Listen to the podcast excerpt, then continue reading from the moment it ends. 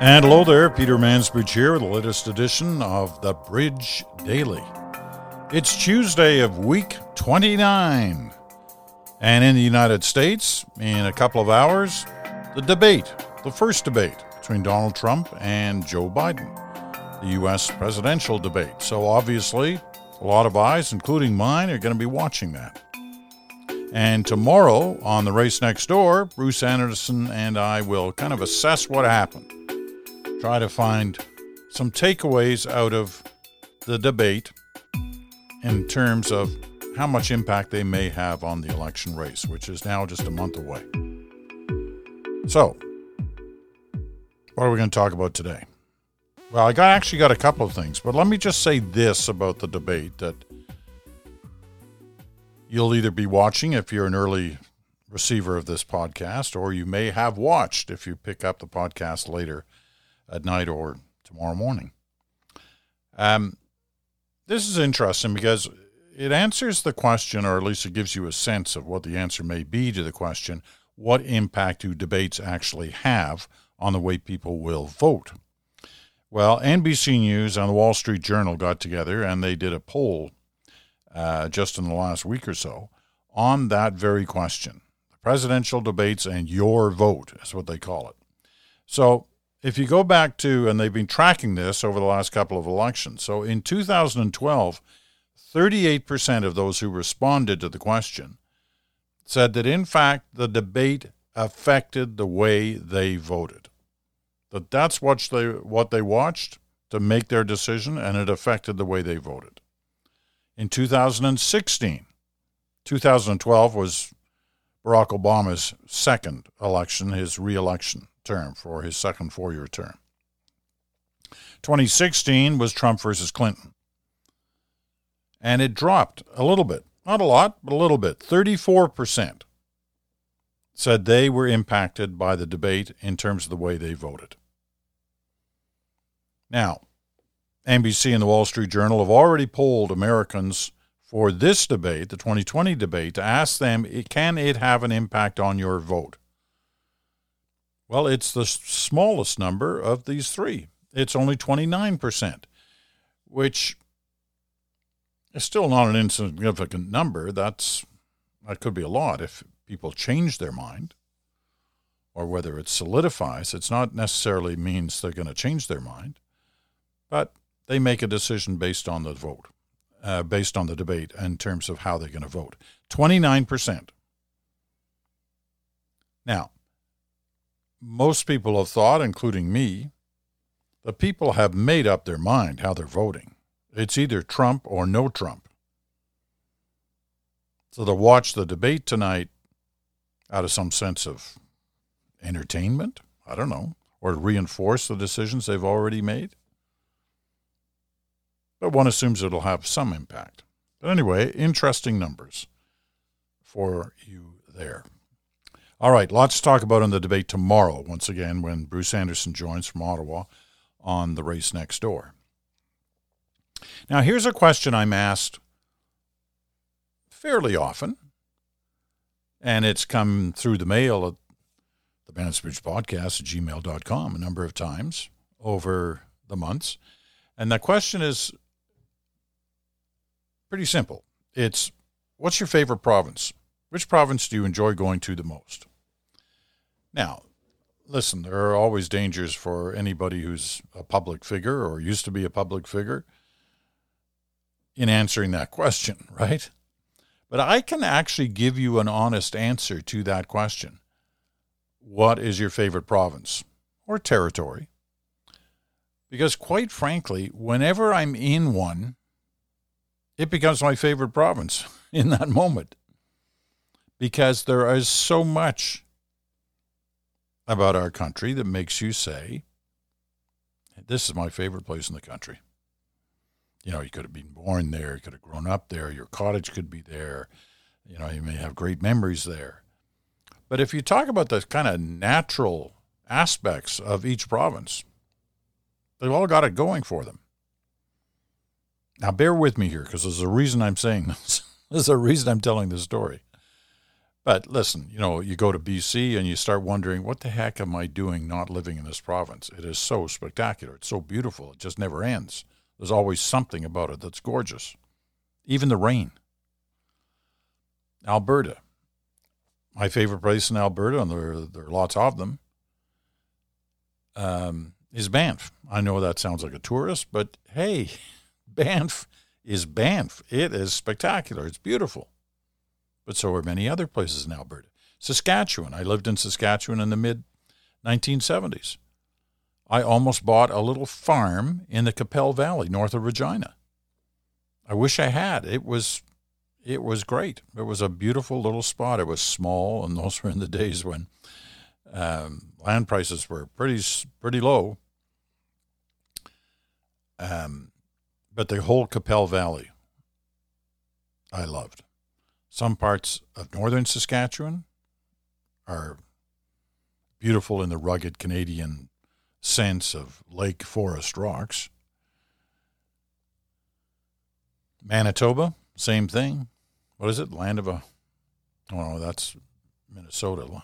Land of a 100,000 lakes. One of them has that slogan. Anyway, I lived in Manitoba for five years, lived in Churchill.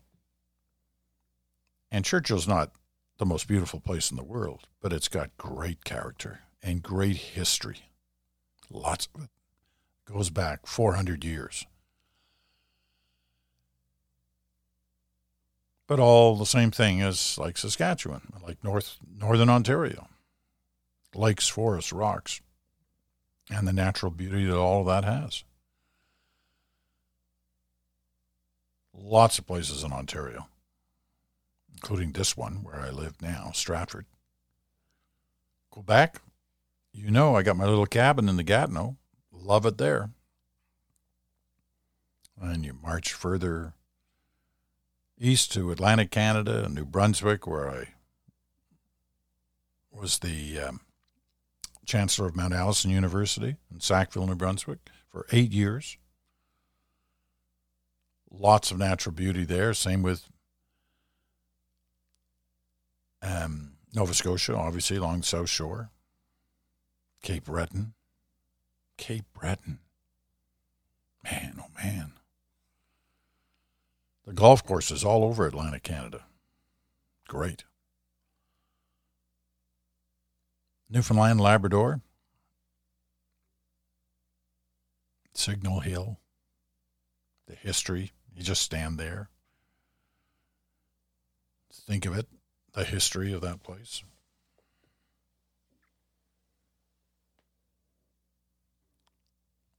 Now, anywhere in Newfoundland, all those small little outports, my gosh, they're like postcards, every one of them. Uh, the territories, Nunavut, Yukon, Northwest Territories. I spent lots of time, especially in Nunavut. Love it. Love it. Doesn't matter the time of year. Buried in the middle of winter, freezing cold,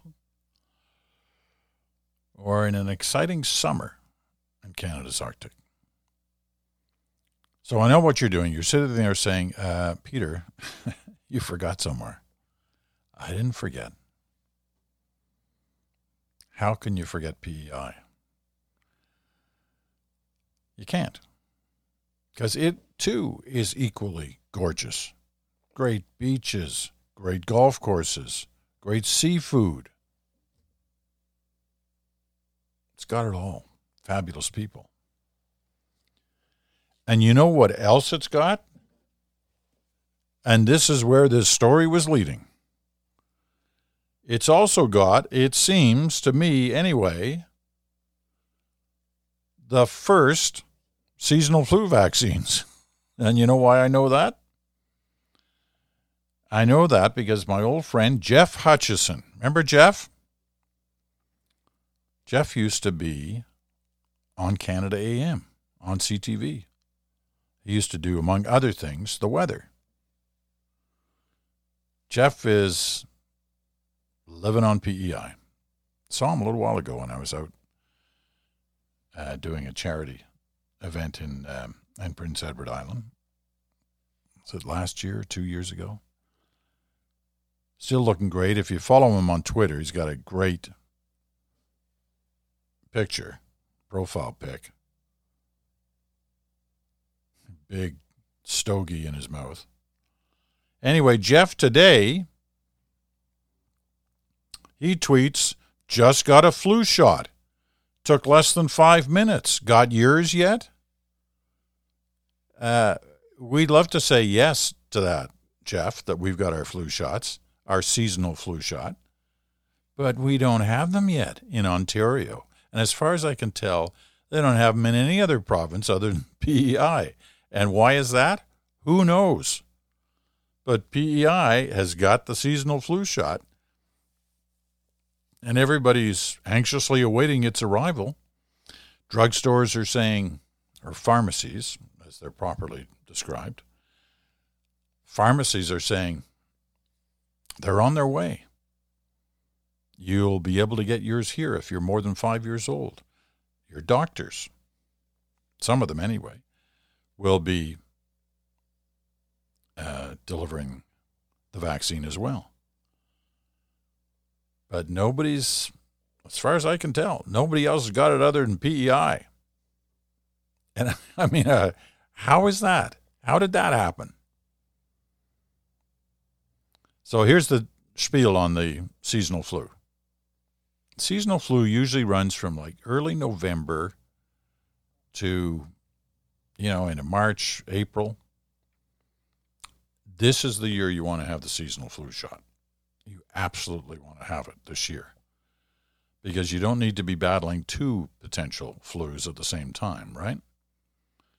So that's why the big push is on on the seasonal flu. So it runs November to April. It takes two weeks after you get the vaccination to be immunized. Uh, so you want to get it by no later than the middle of October. So my assumption is if it's in PEI now, it's awfully close to being where you are too. So it will uh, be at some point in the next week or two, it'll be available. And I imagine there'll be a bit of a stampede to get it but you want to get in that line, right? Wherever that line may be. And uh, I know some people are anti vaxxers, and I get it. I understand that. I also understand a lot of people actually want to get the seasonal flu shot. And one of the reasons they might want to get it is because they've heard what happened in Australia, whose year is backwards to ours, or we're backwards to theirs. They're just come out of the seasonal flu season. And their analysis is this was one of the least troubling flu seasons on record. And they've determined why that is. Not only did people get their vaccination, but most people were protecting themselves from COVID 19, which means, you know, washing hands, masks, not touching surfaces without washing hands immediately, distancing, staying away from big crowds. So they're already doing that. So they left themselves less vulnerable to the seasonal flu than in normal times. So that's all good. Right? So, Jeff, good on you, buddy. Gets his flu shot right away. Took him less than five minutes. Of course, we're all waiting for the other vaccine, right? The vaccine for COVID 19, and who knows when that'll be ready. But there's always been a double track on what researchers and scientists the world over are trying to find. And one track is the vaccine, and it's being followed by dozens and dozens and dozens of different researchers, scientists, and drug companies looking for the silver bullet, for that vaccine that's going to work.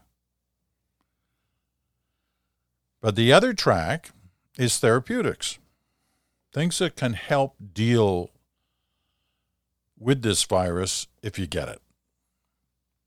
And there have been some false moves on that front, stuff flogged by Donald Trump that turned out to be useless. And there have been others that haven't turned out to be useless. Remdesivir is one, one drug. Uh, certain use of certain uh, steroids has been proven to be helpful in the fight against COVID 19 in terms of if you have it already and trying to lessen the impact of it. And I found this in The Guardian as yet another possibility to help. And I found this, you know, exciting as a possibility. So, Nicola Davis, the science correspondent for The Guardian, wrote this late yesterday. A nasal spray, okay? A spray for your nose is under development that could nip a coronavirus infection in the bud with promising results already seen in ferrets, researchers have revealed. Scientists have released the results of initial work on a drug like molecule they say interacts, interacts with cells in the nasal cavity to activate the body's innate immune system. Now, I'm not going to get too deep in the weeds on this one, but I think you get the picture, right? It's a nasal spray. You've seen lots of different kinds of nasal sprays that exist. Very easy. It's kind of a pump action. It goes up your nasal passages. So in the Guardian piece, it quotes Roberto Solari. He's a visiting professor within the Infection and Airway Disease Research Group at Imperial College in London and he's an advisor to the Australian biotech company Ena Respiratory, which is developing this nasal spray. It kicks in like a defense shield, which is broad and non-specific, said Roberto.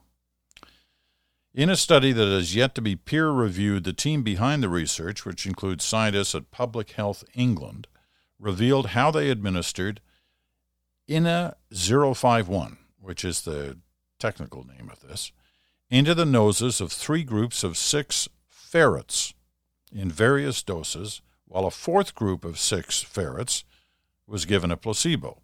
Ferrets, ferrets are an important animal model for COVID 19, and they sure are. They're being used all over the world in different research groups to test out vaccines and certain therapeutics.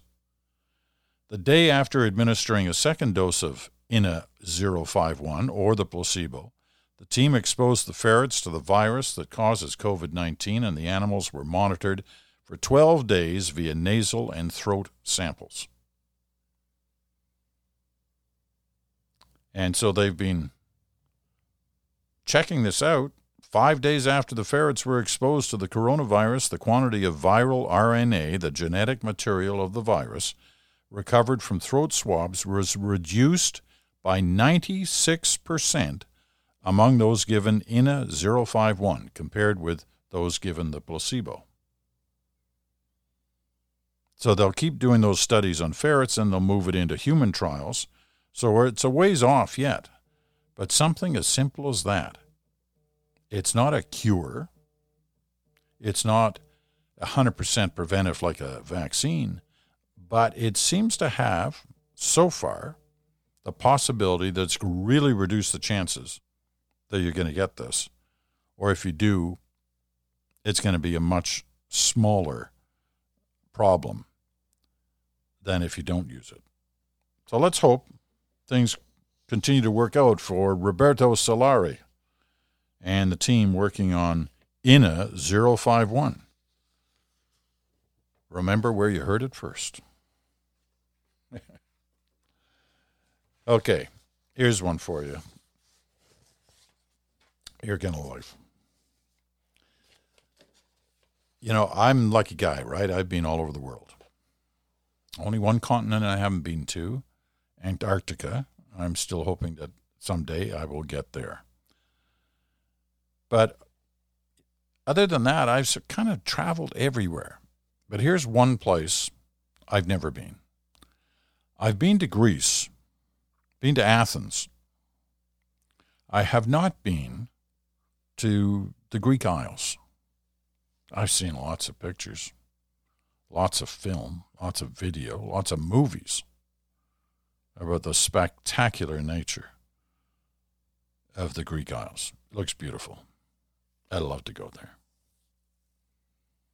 And as you know, probably, if you're a believer in cruise ships, one of the most common destinations for cruise ships is twirling around the Greek Isles. Remember cruise ships? Those big ships with thousands of people on it? Haven't seen many of those lately, have we?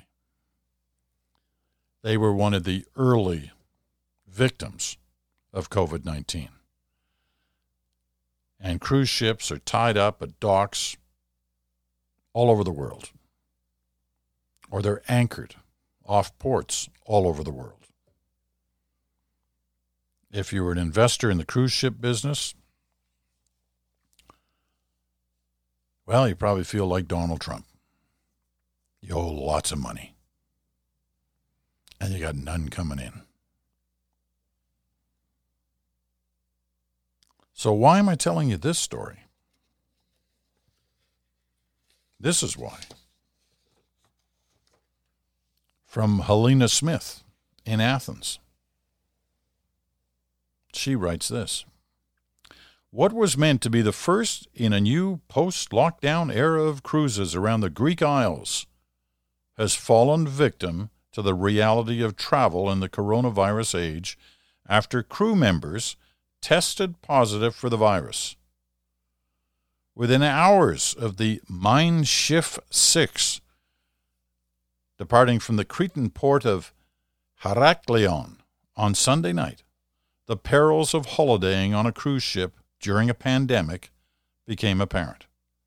Early on Monday, that's early yesterday, we received positive test results for 12 crew members from an external lab said the Anglo German travel company looking after this trip.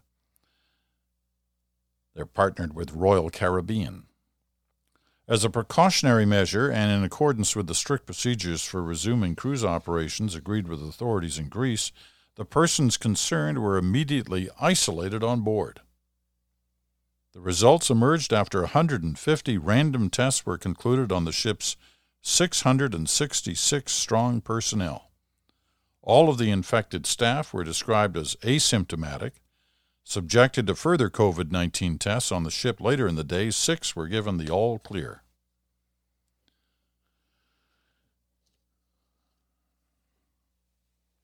All 100, uh, sorry, all 922 of the ship's passengers would be confined to their cabins for the duration of the journey, said various different reports in the Greek media.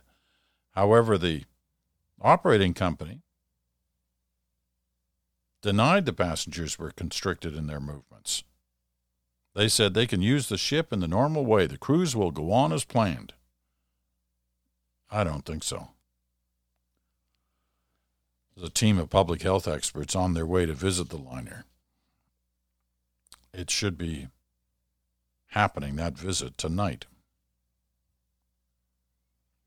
no one is going to be allowed to disembark.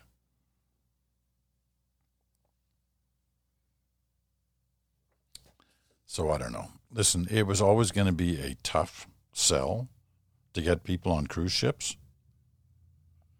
They've been discounting cruises for the last couple of months, saying we're back in business, we'll be going this fall cutting our rates. Let's go cruising. Well, these 922 people hit the cruise ship in Greece, and they're probably now wondering was that a good idea? We got a great deal, but look at this. We're barely out of port, and already we've got people locked in their cabins. well, not locked, but in their cabins because they've tested positive on COVID 19. This is going to be a long struggle back. Whether it's cruise ships or air travel or hotels, the travel and tourism business is really in a difficult position. And I think cruise ships, of all the things, when you tick off all those boxes, as we all did over these last months, the one that always appeared at the top of the list of I'm not going there were cruise ships. They didn't need this to happen right out of the gate with their first trip in the Greek Isles. But it happened. All right. Tomorrow, the race next door, Bruce Anderson joins us from Ottawa. We'll break down what happened in tonight's debate, which is only a couple hours away now from when we're recording this podcast. I'll be watching. I imagine many of you will be watching. And it's going to be really interesting to get a sense of what happens, how they do, and how you react. If you want to get some early thoughts in to us, they have to be early. You have to do them tonight after you watch or while you're watching, send them to the Mansbridge Podcast at gmail.com. The Mansbridge Podcast at gmail.com. And we may well try to deal with them on the race next door tomorrow night. In the meantime, that is it for the Bridge Daily. I'm Peter Mansbridge. Thank you so much for listening. We'll be back again tomorrow with the race next door and that will be in 24 hours.